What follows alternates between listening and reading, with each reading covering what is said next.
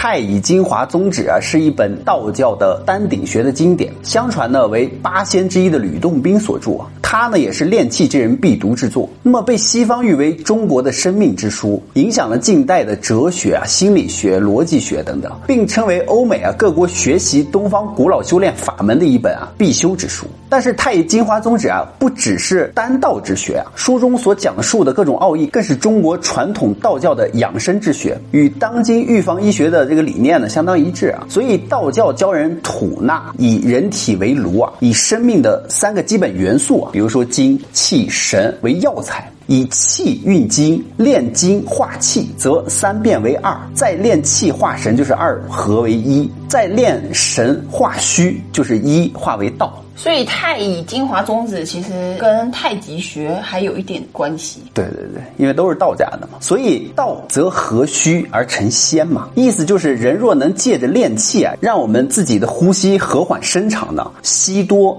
吐少的话，则能够啊抽砍田离，以至纯阳，同时呢能够达到精足、气足、神旺啊，而让青春永驻啊，长生不老。其实意思就是延缓衰老的目的嘛。今天呢，我们就来聊一聊啊吕洞宾的太乙进化宗旨。那么我们以前常说梦嘛，如果每个人学会了控制梦的话，就可能会成为神一般的人物存在。很多网友也比较认同这个观点，还说出了比如说自己在梦中的各种亲身经历啊，每个人都有。而这个结论啊，其实也来源于荣格的一个心理学，算是有一定的科学依据。那么历史上是否真的有人通过在梦中啊悟道成为类似于神一般的人物？是否有这种真实的案例呢？但现在像你刚刚前面讲那个吕洞宾，他其实他是一个神话人物哎。嗯，我们都以为吕洞宾是一个神话人物啊，但事实上他是一个现实存在的一个历史人物。嗯，真是有这个人。对，因为在《全唐诗》中啊，当中有两百五十四首吕洞宾的诗，而现实中吕洞宾在学术成就上是非常高的，还推动过现代的一个，比如说心理学以及哲学的建立和发展。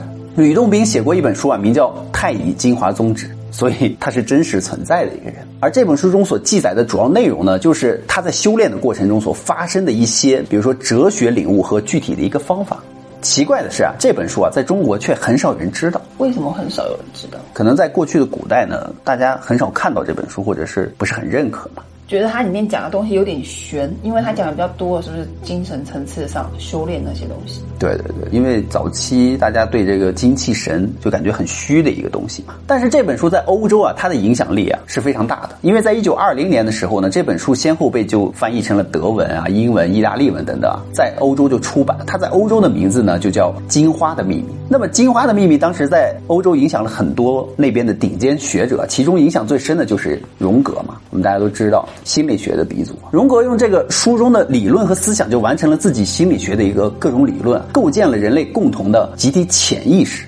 那么要说这个吕洞宾啊，还要从一个故事开始说起啊。在公元的八三八年啊，四十二岁的吕洞宾啊，第 N 次来到长安呢赶考。他在客栈中住下之后，就来到大堂里啊，准备点几个酒菜吃饭了。那么等待吃饭的过程中啊，他就桌子上对面看到一个老道，非常的不同寻常。这个老道呢是个彪形大汉，天气不热，但是他敞开着道袍啊，露出一个圆鼓鼓的大肚子嘛，满脸的胡子拉碴。搞笑的是啊，这样一个豪放的外形的头上啊，竟然扎着两个揪，类似于那种童子的那种抓发。等到吕洞宾上菜齐了之后呢，老道过来啊，往吕洞宾旁边一坐呢，就说不好意思啊，我的菜吃完了，酒还没有喝完，就实在难受，所以在你这儿吃两筷子吧，你介意吗？吕洞宾就是比较性情的一个人，他就说我不介意，所以连忙吩咐小二呢，就是又。添酒菜又多打了酒，随着这个老道边吃边喝，两人就聊了起来嘛。因为吕洞宾这次进京赶考也比较苦闷嘛，那么和老道聊天的过程中呢，吕洞宾也就说了，说出了自己的心事嘛。他说自己啊，家里是河中的吕氏，名门望族，爷爷呢曾经啊位列三公，官拜御史中丞嘛。自己从小呢就肩负着科举啊当大官的一个使命，但是从二十岁开始呢，考了二十二年了，还是没有考中，所以今年已经四十二岁了。你有没有发现，古代人对于这个考科举这件事情是非常坚持的？对，因为考中了，他就是状元嘛，就可以当官嘛。他一考可以考，他可以从二十岁考到四十岁。对，没有别的可以一下平步青云嘛。现在居然这么大年龄还在赶考啊，所以老道啊倒是看得挺开的，就跟吕洞宾说呢，就说我看你啊不像是个当大官的料。所以你看，你这个骨骼惊奇啊，眉间泛光的，一看就是啊修道之人。你考不上功名呢，也很正常。那吕洞宾一听不就特别生气？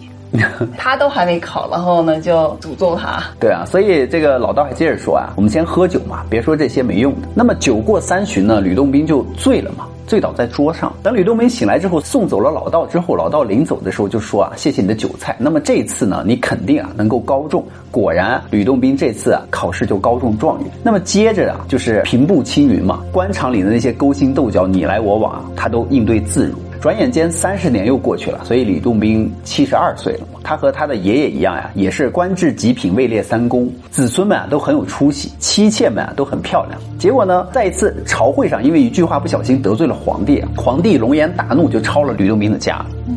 还把他发配到了边疆，就在被发配到沙漠的路上呢，大雪纷飞啊！坐在马上的吕洞宾啊，就觉得这一生真的是大起大落嘛，功名利禄啊，生不带来呢，死不带去。想着想着啊，就有点力不从心啊，就从马上掉了下来，然后就结束了这一生。结果啊，吕洞宾就惊醒了，原来这是他的一场梦而已。所以那老道很神奇，他让他先预知未来了。对，就如果你要选择这一条道路的话，你的未来会是什么样？对，有可能会是什么样子。所以眼前的那个老道啊，这时正坐在吕洞宾的对面，而对他笑。吕洞宾就赶紧问老道说：“我睡了多久？”老道说：“啊，不到一刻钟而已。”那么吕洞宾就苦笑啊，心里想自己在梦中已经都过完了三十年的官场生涯，每分每秒啊，居然都历历在目嘛，我还当什么官啊？因为我都体验过了嘛。于是吕洞宾啊，就拜老道为师呢，放下了功名利禄，就跟着老道去。终南山修行，后来吕洞宾啊，最终就得道成仙嘛。成仙后，老道就送了他一把宝剑，叫做纯阳剑。于是吕洞宾改号为纯阳子嘛。那么再后来呢，纯阳子就把纯阳剑传给了王重阳。王重阳就是全真教的王重阳。对啊，所以王重阳就开创了全真教。然后王重阳其中有个弟子叫丘处机嘛，丘处机就感召了当时的成吉思汗啊，于是全真教当时在蒙古帝国啊的范围就得到了各种许可，迅速发展。再后来，忽必烈建立的大元朝呢，还是有点忌惮全真教的势力，于是忽必烈就用喇嘛教取代了现在的全真教。而全真教呢，以及吕洞宾的学说也就慢慢的失传了。那么直到今天啊，北京、山西、陕西还有很多地方都有元朝时期的这个全真教的道场，这也就算是吕洞宾的及其他的各种学说啊存在过的一些相关的证据嘛。嗯。那么，在一九一七年啊，一位名叫姚继仓的道士啊，在北京的玻璃厂就发现了《太乙精华宗旨》一书，这是一部专研啊道教内丹养生功法的一个著作。不久呢，这部书啊就被一位来华的德国传教士啊魏礼贤看到了。魏礼贤好熟哦，对啊，之前我们讲过嘛，《易经》那本书，我们讲《易经》那一集，他也翻译了。对，因为他曾经翻译过了《易经》啊、老子等中华文化狂热分子嘛，所以他还把这些中国的各种经典都翻译成德文，并寄给了东方的传统文化中寻找人类原始起源或者精神的那个荣格。嗯，因为他们俩是好友嘛。于是，在一九二九年，荣格就对此书做出了长篇的一个评论，以一个分析心理学家的一个角度呢，赐予中国内丹功法以及心理学上的意义和哲学的一个内涵。荣格通过研究啊道教养生功法的概念和主要的内容呢，发现其主要精神与心理学是不谋而合的，所以他为之非常的惊叹啊。所以，就有没有可能过去的古代我们所谓的精神啊，也就是心理？这两个应该是有关系的。对啊，精神就等同于心理嘛。所以，荣格就认为西方方心理学的出现，为东西方文化的沟通就提供了工具嘛。荣格说啊，西方人第一次理解并受益到一个可以满足我们精神上一切需要的东方智慧。我们必须看到啊，精神必须依靠科学作为其实现世界的一个向导，而科学必须转向精神去寻找生存的意义嘛。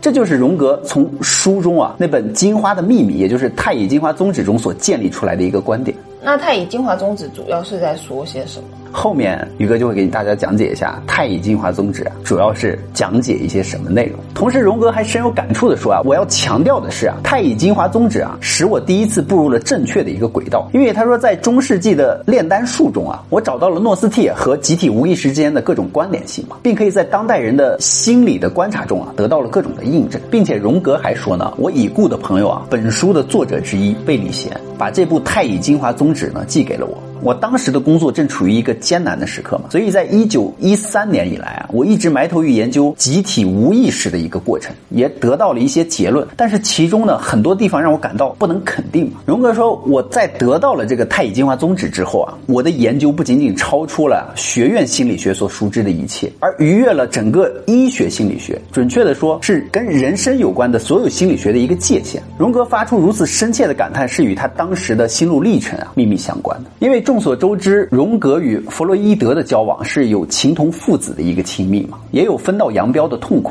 所以，美国心理学家弗洛姆曾经在他的《弗洛伊德的使命》一书中就指出啊，弗洛伊德呀是个理性主义者。他了解无意识是因为他要控制和征服无意识，而相反，荣格属于浪漫主义者，反理性主义的一个传统，所以他怀疑理性和理智。嗯，那么就代表着非理性的无意识对他来说是智慧和最深的一个根源。所以在他看来，分析治疗的功能啊，是帮助病人接触这种非理性智慧的一个根源。并从这种接触中啊受益，所以荣格对无意识啊感兴趣是一种浪漫主义的一个态度，而弗洛伊德呢，他的兴趣则是理性主义一个批判的态度，所以他们可以暂时相会，但是有各自啊沿着不同的方向而走去，所以他们分裂是不可避免的。那么就在那个时期啊，所以困扰荣格的还有一件至关重要的事情，就是荣格从一九一三年开始专心研究啊集体无意识嘛，他就觉察到人的这个无意识当中啊，不仅包含弗洛伊德所说的人有生以来的所有的信息，还包括啊父母、双亲乃至你的祖祖辈辈们身上的各种信息。这就有没有跟我们之前所说的，人类从生下来，你的身体的每一个细胞的集合，你的 DNA 里面就自带着你的祖祖辈辈里面的信息嘛？